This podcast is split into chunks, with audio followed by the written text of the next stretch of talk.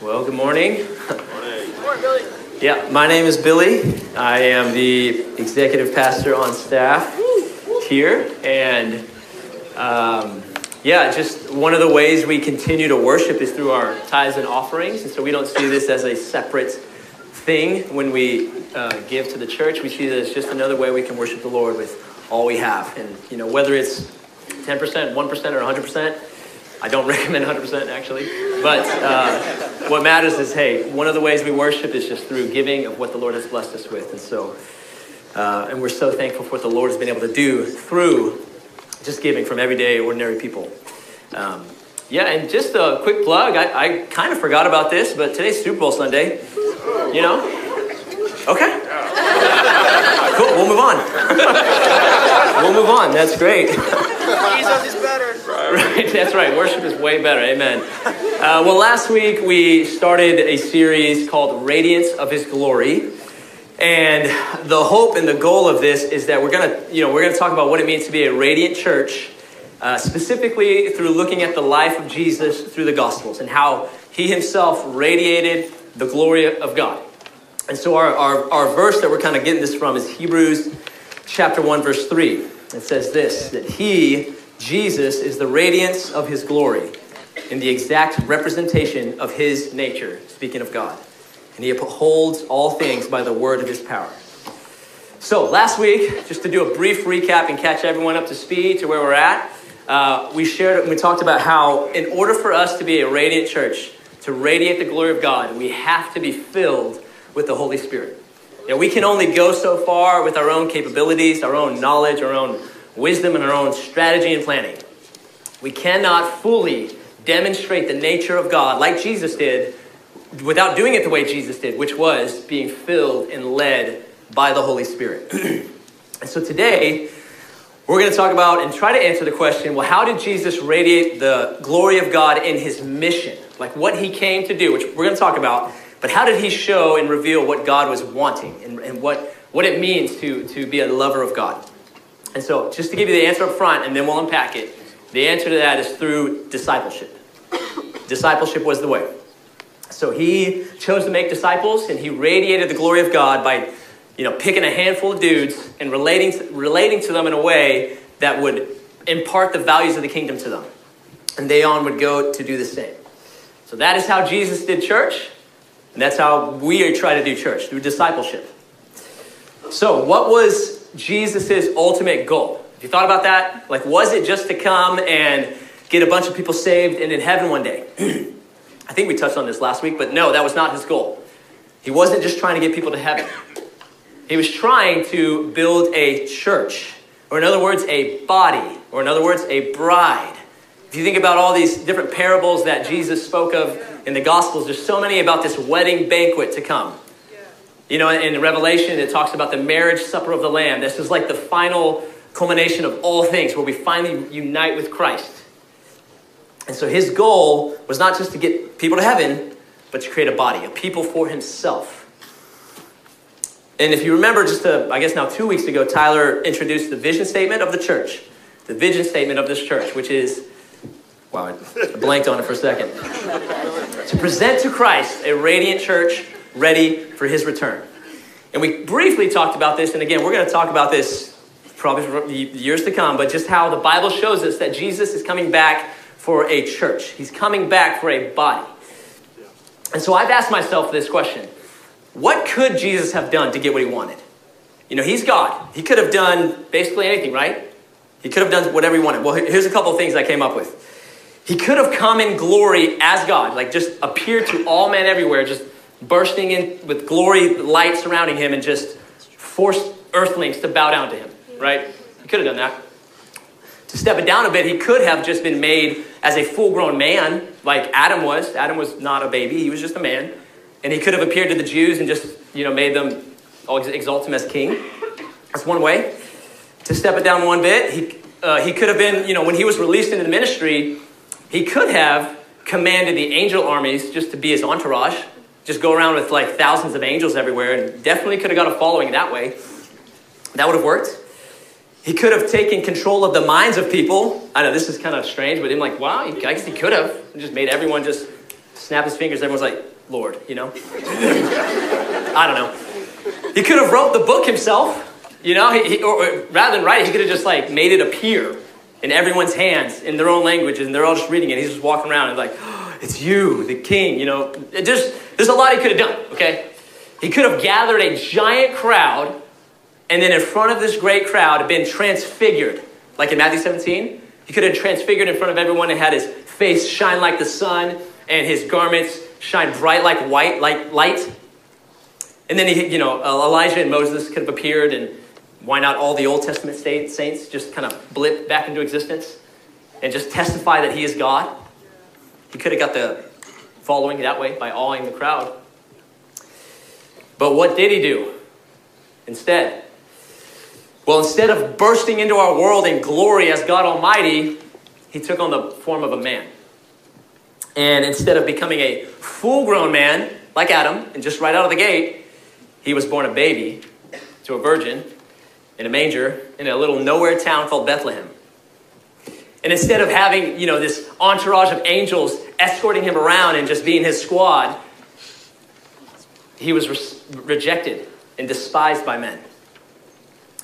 And instead of awing the crowd with glorious transfiguration, he made disciples. He chose the very slow process of making disciples.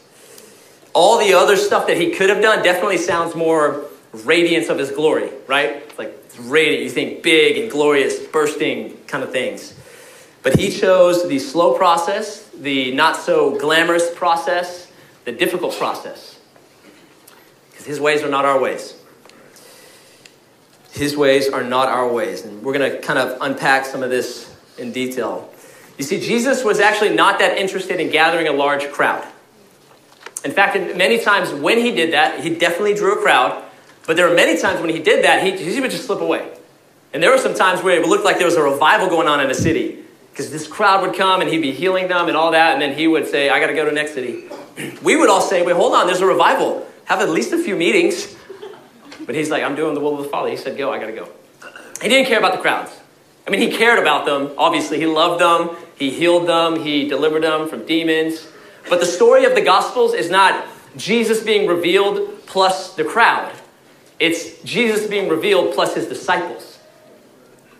We learn about his disciples. The command was not to gather a large crowd, but the command was to go and make disciples. And that's what he told his followers to do. So that's what his apostles did.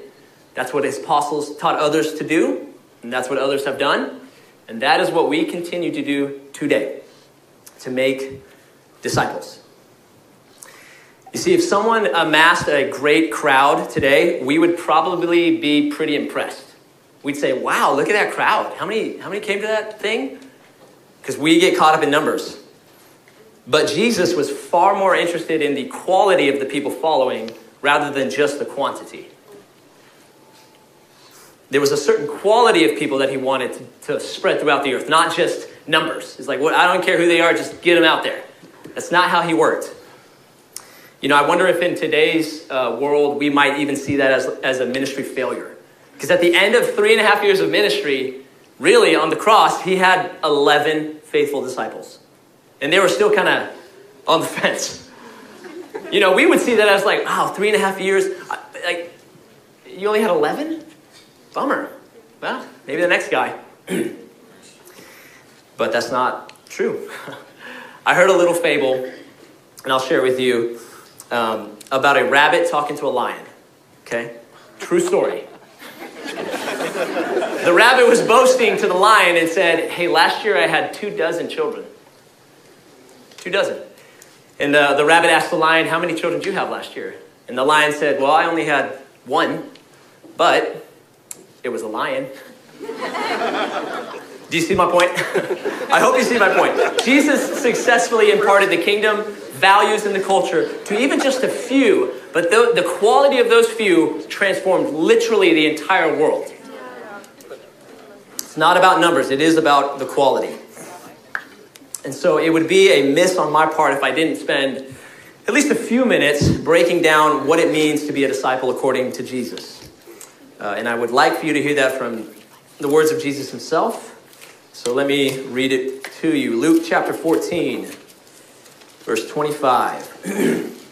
you can join me in your Bibles, or I think they'll be on the screen.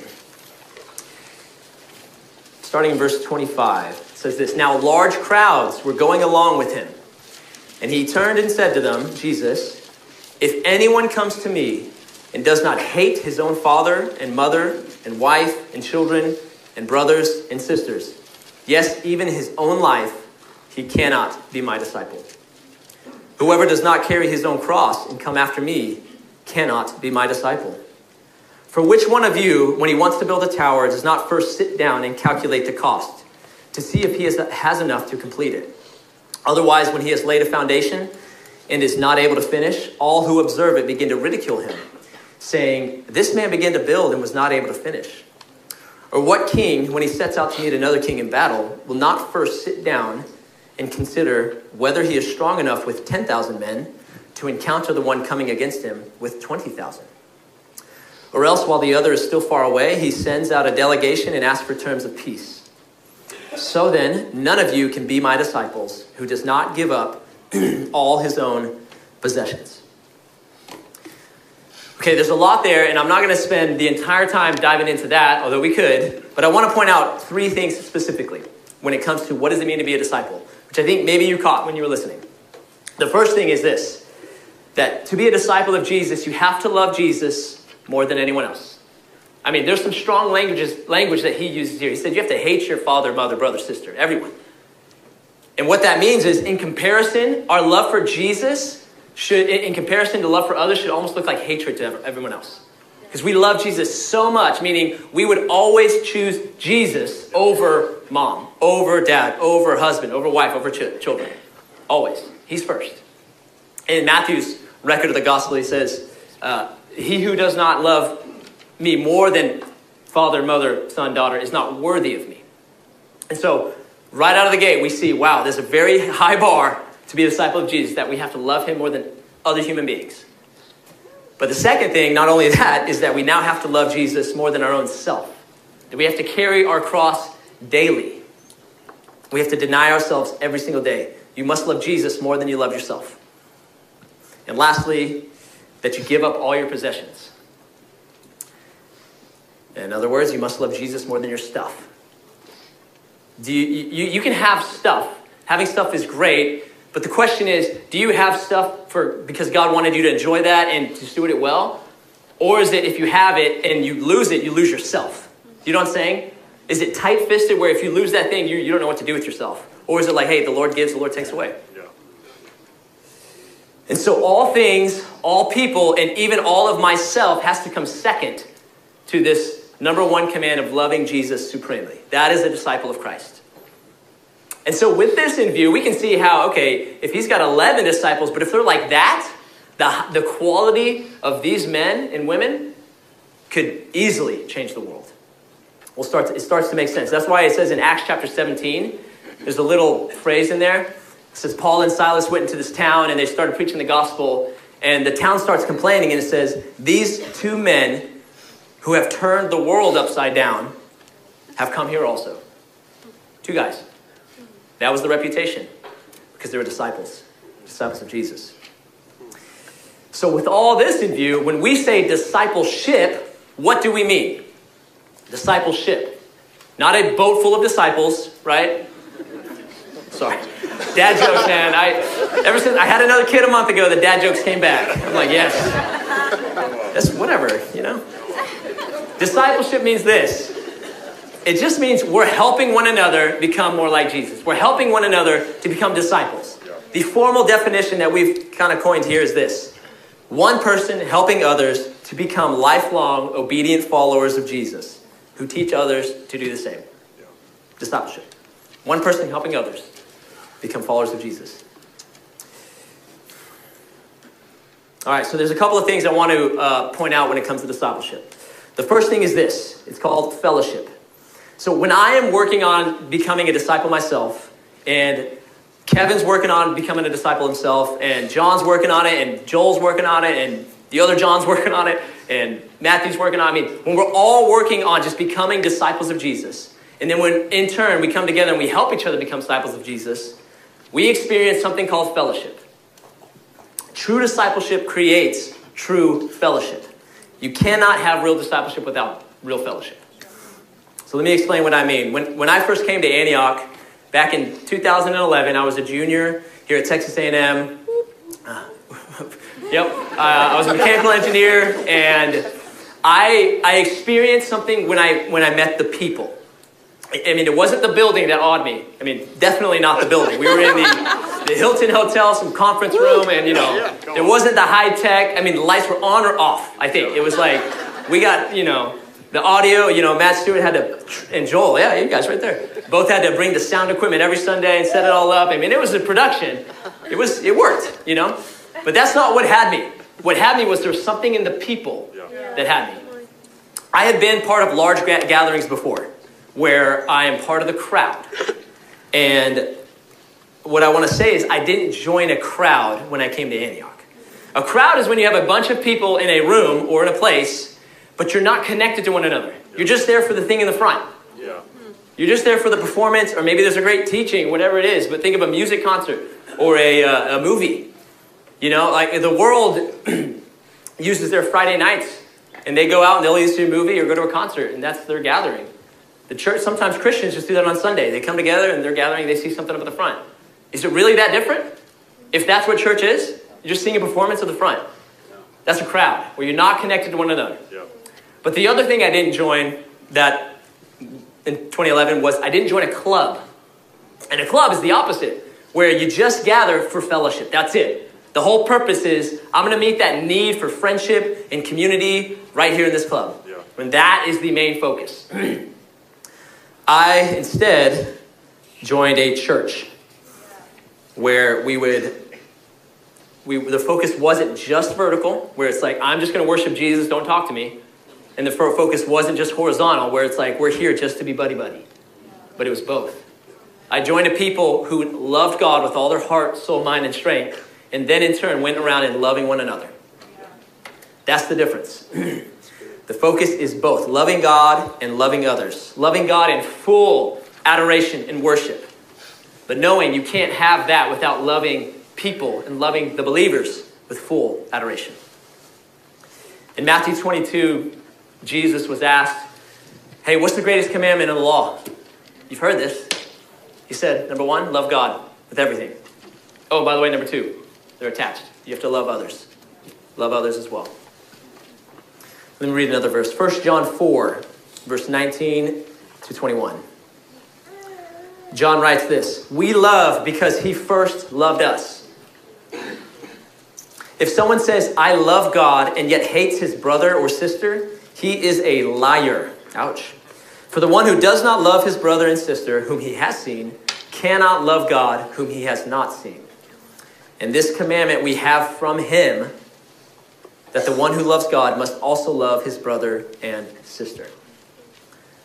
So, what I found when I joined Antioch was a people fired up for the Lord and fired up for each other, and to do it together. And so, discipleship is not just loving Jesus supremely, but it is also loving others supremely, loving them with your whole heart. It has to be both. The one who says, I love God, but is roaming around like a spiritual homeless person, never connecting to other believers in a local church, is deceived. I'm not afraid to say that. You're deceived. I'm not impressed with your devotion to Jesus if you are not also devoted to his people in authentic relationships through a local fellowship. Not impressed. See, Jesus didn't make a disciple, he made disciples. And he told them to make disciples. And a big part of that was bringing them together in fellowship. You do not have discipleship without fellowship.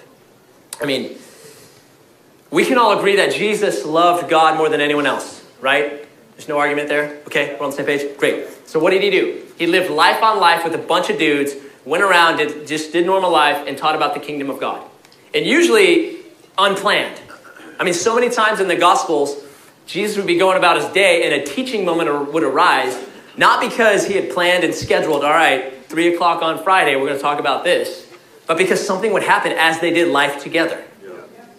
I mean, think about the scribes and Pharisees once challenged Jesus when he's going about his day about paying taxes to Caesar. Again, not a planned moment, but what did the disciples learn right there? They learn what it means to give God what is God's. Another time, they're you know traveling on the road, eating and picking the heads of grains on the Sabbath.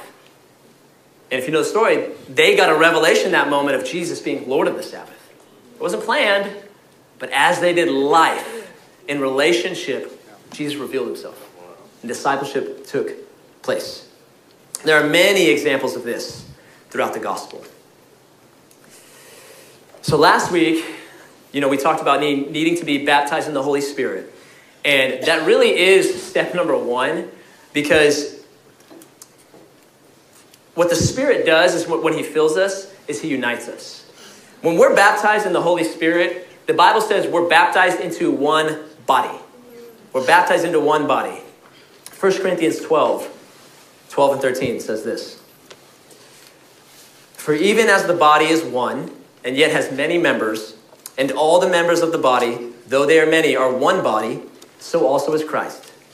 For by one Spirit we were all baptized into one body, whether Jews or Greeks, slave or free, we were all made to drink of one Spirit. We're baptized into one body. This is a revelation that a lot of people do not have. You know, there have been people I have met who I've never met, actually, but then I do meet them, and I sense a connection with them that seems only possible if I've known them for years. If you've ever experienced that, you know what I'm talking about. How can that be? And I've been able to discern right there. It's like, oh, it's because the same spirit that filled me filled him. And so there's fellowship instantly. We're all made to drink of one spirit. Think of when Jesus and John the Baptist were both in their mother's womb. In Luke chapter 1, it says that when Elizabeth heard Mary's greeting, that John leapt in her womb. How's, how is that connection there? Well, that connection's there because it says in Luke chapter 1, verse 15, that John the Baptist would be filled with the Holy Spirit while yet in his mother's womb.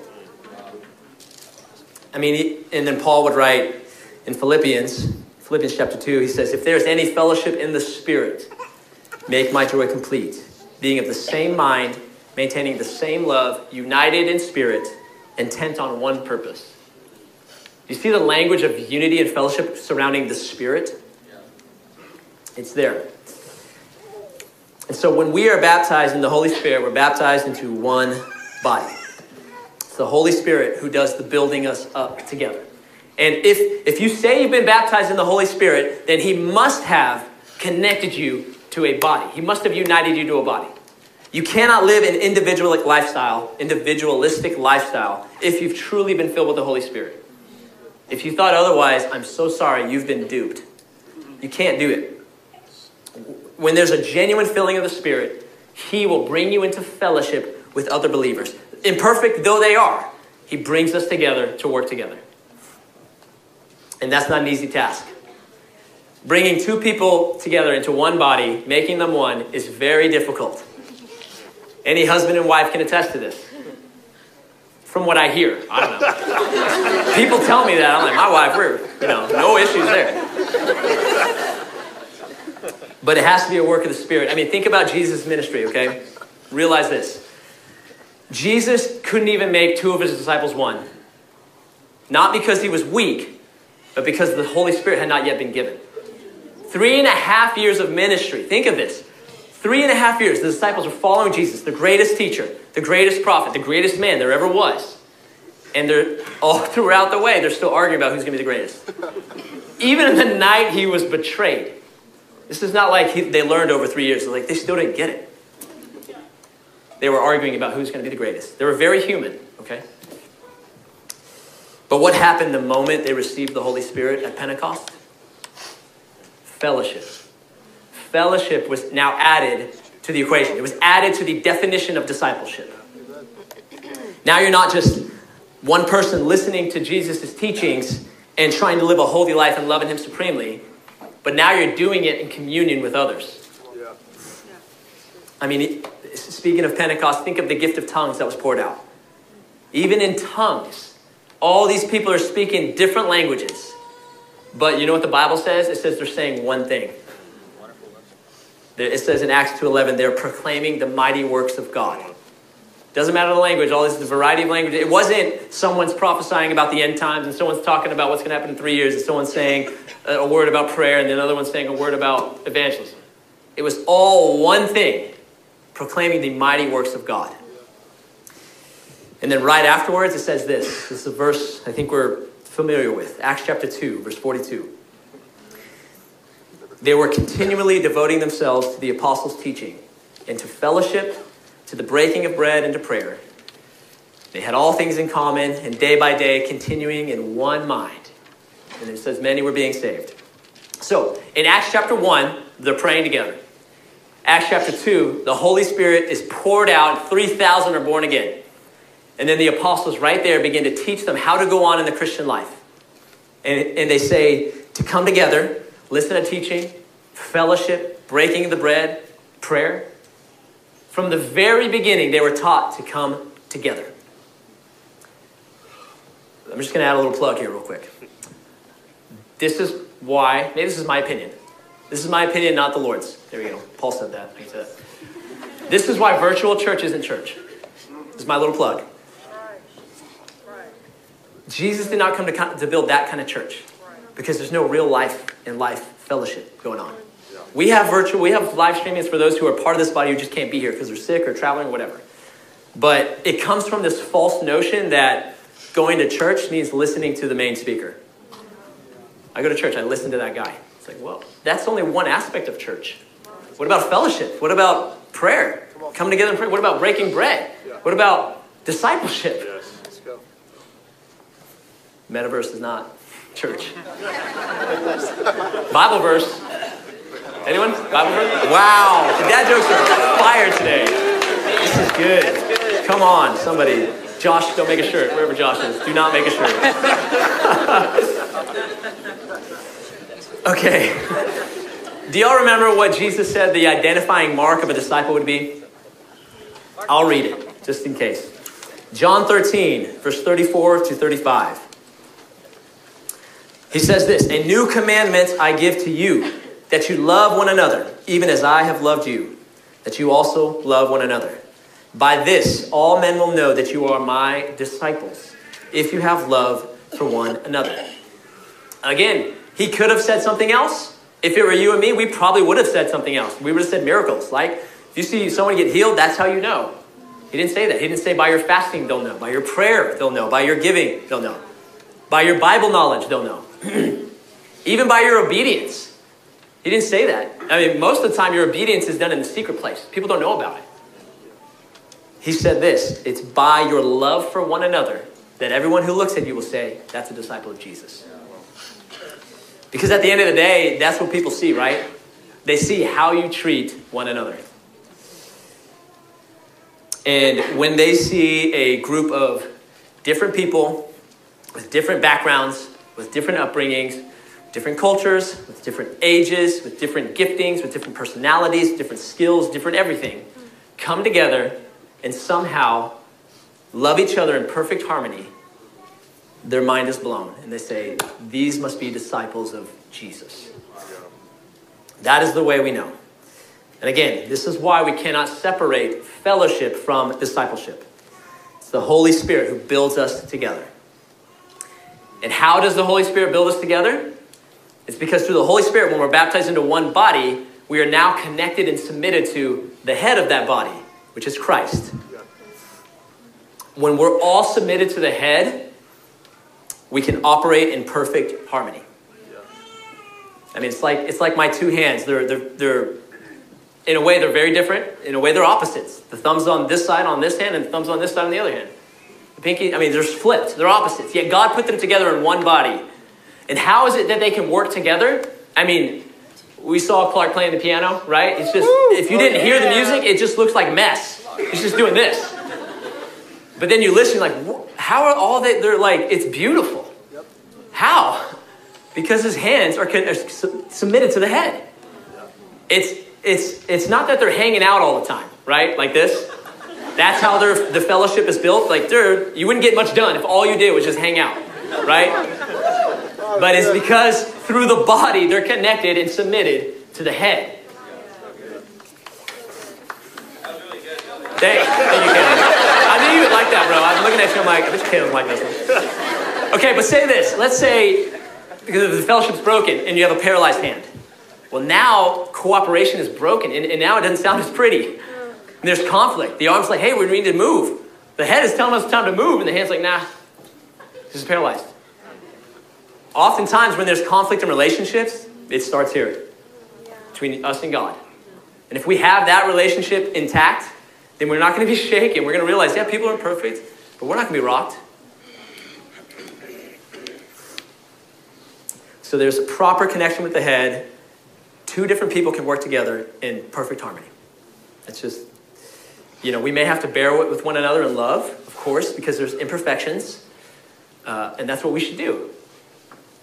But when we see imperfections in others, we just need to remember oh, they have to deal with my imperfections too. Okay, I can deal with yours. I can bear, bear with your imperfections. Thank you for bearing with mine, which far outweigh yours, by the way. That's the way you should think. so, part of discipleship is fellowship. You cannot be a real disciple of Jesus doing real discipleship without real fellowship. Okay? Okay, the last element I want to talk about when it comes to discipleship is what I'm calling ownership. Ownership. What I mean is that we all have a role to play. we all have a role to play. There's no such thing as a disciple of Jesus who, who doesn't contribute to the mission of God. We all contribute. In 1 Corinthians 3, Paul talks about how we are all his fellow workers. In 2 Corinthians 5, he talks about how we are his ambassadors, all of us. And the responsibility of the message of reconciliation has been given us, been given to all of us. In Ephesians 2, it says we're his workmanship, created for good works. All of us. And so the work of ministry is for everyone who calls Jesus their Lord. This separation between, uh, to use semi archaic terms, clergy and lay people is not a biblical concept. It is unbiblical. Yes, it may be the leaders of the church equipping the saints, but for what purpose? For the work of ministry, so that the saints of God can go out and build the body of Christ wherever they're going, doing whatever they're doing. That's called discipleship.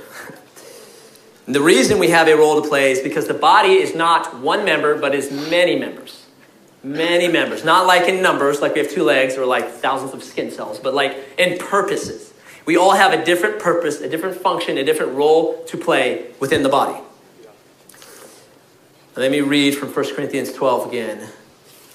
Verse 14. If you want to turn with me, you can. Should have bookmarked it. All right. 14 to 27. Read a chunk. Here we go. For the body is not one member, but many. If the foot says, Because I am not a hand, I am not part of the body, it is not for this reason any, any the less a part of the body. And if the ear says, Because I am not an eye, I am not a part of the body, it is not for this reason any the less part of the body. If the whole body were an eye, where would the hearing be? If the whole were hearing, where would the sense of smell be? But now God has placed the members, each one of them, in the body just as He desired. If they were all one member, where would the body be? But now there are many members, but one body. The eye cannot say to the hand, I have no need of you. Or again, the head to the feet, I have no need of you. On the contrary, it is much truer that the members of the body, which seem to be weaker, are necessary and those members of the body which we deem less honorable, on these we bestow more abundant honor, and our less presentable members become much more presentable, whereas our more presentable members have no need of it. But God has so composed the body, giving more abundant honor to that member which lacked, so that there may be no division in the body, but that the members may have the same care for one another. And if one member suffers, all the members suffer with it. If one member is honored, all the members rejoice with it. Now you are Christ's body and individually members of it. You are Christ's body and individually members of it. Okay, that was a lot, but let me say something very obvious real quick. Your hand has ownership in your body. Your foot has ownership in the body. Meaning, your hand and your feet, they're to do everything they can within their gifting and purpose to help the body and to make sure that the body is whole and healthy and functioning. You know, that's why we say, uh, you know, the vision statement to present to Christ a radiant church ready for his return. We believe that's for everyone. It's not just pastors are going to present to Christ the church. That's not how it works. We all have a part to play, and we're all going to stand before Jesus and present to him our part we played. A radiant church, or not. It's for every one of us. Um, and sometimes we can think there are different important levels. Like sometimes we can feel like we're we think too highly of ourselves or too lowly of ourselves. You know, for example, if the mouth thought too highly of itself because it's speaking, you know, where would the mouth be without the voice box or the larynx? I think it's the term. There would be no speaking. It would look. It would just be mute, make moving but no noise. So the mouth has really no room to be proud and think, "Wow, I'm I'm high and mighty. I'm the mouth." I mean, think of the eye. Same thing. The eye, it sees. It's a big deal, right? But where would the eye be without something as small as the eyelash? The eyelash is, I mean, that's a small, insignificant part of the body, right? Wrong. If we didn't have our eyelashes, I mean, the eyelash prevents dust and debris from getting dry, which then could cause us to go blind. I mean, do you see the value and the importance on every part of the body? It's that little eyelash that gently but faithfully helps to keep that eye clean and removes dust and debris. He says, Do you know what that's called? Discipleship. That is called discipleship. Where we, being one body, doing life on life together, helping each other to remain clean, helping to keep the dust out of each other's eyes, helping each other to become more and more like Jesus. I mean, that's discipleship. We get the logs out of our own eye so that we can help get the specks out of our brother's eye. We make sure we're whole and healthy so that we can help the body become whole and healthy. You know, I've, I've broken my arm twice in my life, okay? My right arm, same arm. Once when I was in elementary school uh, playing soccer, uh, it's kind of embarrassing. I was playing goalie and the ball was just, it, was just, ah, it just broke. it was just weak. Uh, and then once uh, in middle school playing backyard football, tackle, because that's smart when you're in middle school, you're like, yeah, let's play tackle football. Broke my arms, clean break.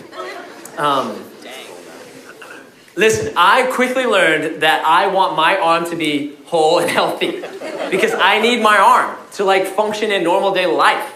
If you ever broken your arm, you got to cast showers, right? You're like, wow, that's a task. You know, I took the approach of like uh, bagging it and, and rubber banding it. Yeah. because you're not supposed to get it wet. And so instantly you're like, wow, I want my arm to be healthy because it helps the body, right? And my arm wanted to be healthy to help the body, not just for my arm's sake. My arm, yes, it was in pain. It wanted to be healthy because it wanted to be in pain, but unto helping the body without pain. You see that? I mean, it casts. Think of the itch, right? You're like, man, this thing needs to get better. The itch. Put a lot of value on these little fingernails that maybe you think, oh, these fingernails, thank God we have those guys. but I want to ask you do you feel like, I mean, I don't know, the vibe I get sometimes is some people feel like they're just a little fingernail or they're just a little eyelash. And do, do you feel like the mission of God to, you know, to make disciples of Jesus who transform towns and nations is for just the strong and the mighty arm or whatever? And you're just a little eyelash?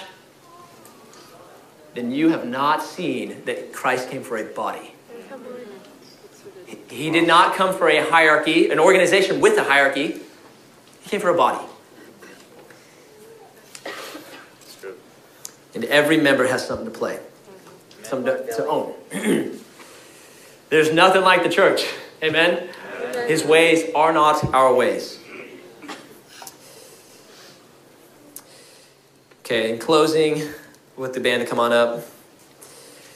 You know, this is not out of reach for any one of us, discipleship. It's not out of reach. Because it's, it's, it's just, we're helping one another become more like Jesus.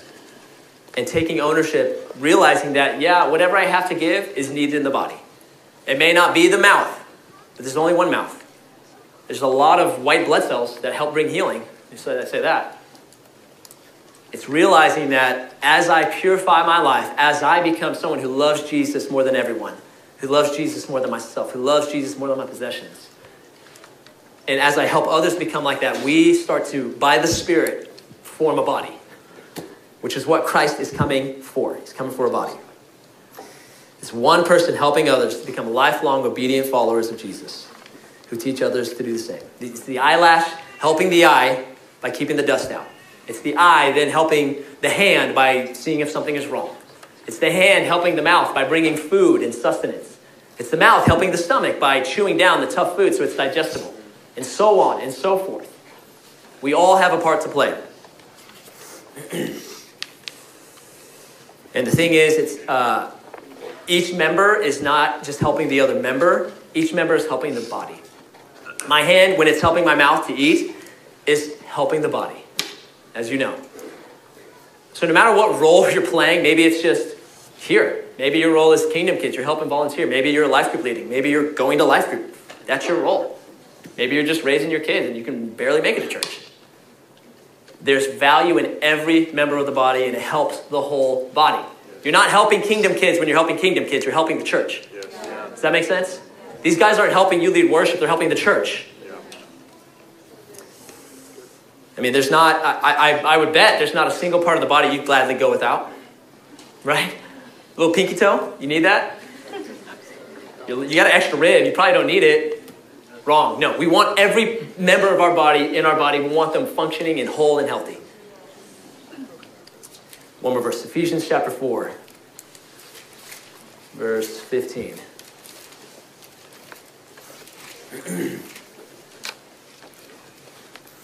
Paul writes and says this But speaking the truth in love, we are to grow up in all aspects into Him who is the head, even Christ, from whom the whole body, being fitted and held together by what every joint supplies, according to the proper working of each individual part, causes the growth of the body for the building up of itself in love. That is the church, friends. That is the church. Discipleship is going to look different per life stage, right? It, it's not about what it looks like. So for college students and young adults, you might have time to group discipleship over coffee and just talk about Jesus.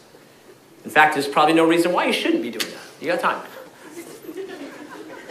For families with little ones, it's probably going to look different. And, and you know, I'll say this parents, do not downplay making disciple of your kids. Yes. Do not downplay that or see that as less, or less significant than some ministry somewhere. You can make disciples of the whole world, but if you don't make disciples of your kids, you've missed it. And I don't want you to find out on the day when Jesus comes back. I want you to know now. That is important. When you're discipling your kids and you're hardly involved at church, you're helping to build the church. The point isn't about the structure, but the point is just take, uh, the point about taking ownership in the body is are you helping someone just to become like Jesus? Are you becoming like Jesus? Do you realize we're all playing a role? That's, that's what it's about. Okay, let's go ahead and stand. We'll wrap it up.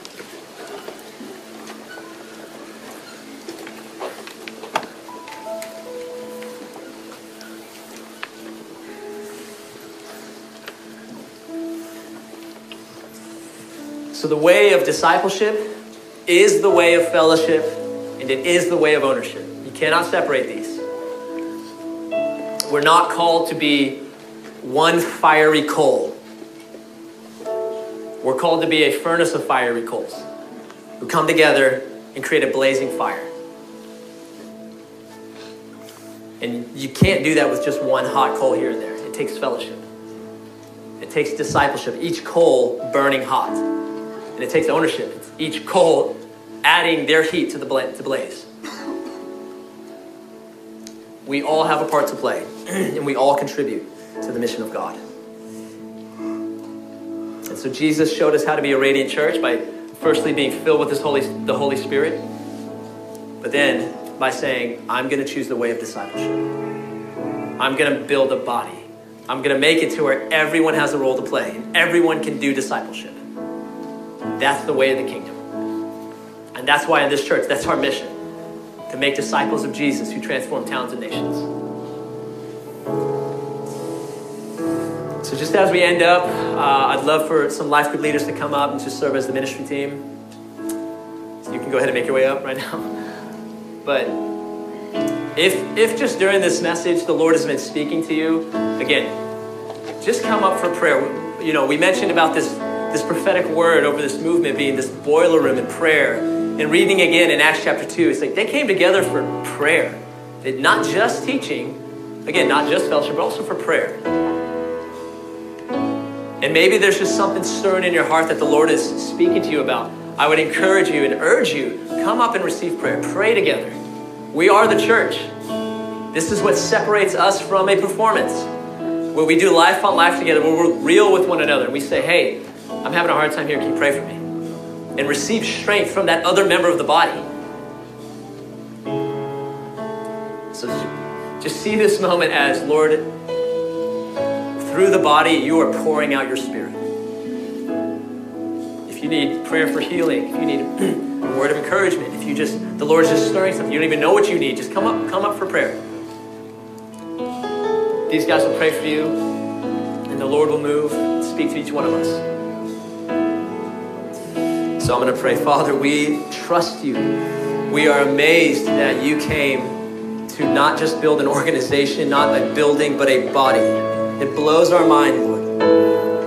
But you've called us together. You've called us into discipleship where we submit our lives to you, Jesus, our head, and we love one another in deep fellowship and unity. Lord, we ask that you would baptize us into one body, that you would unite us in fellowship here in this local church, and that every single one of us would contribute to the mission of God. We love you, Lord. In Jesus' name.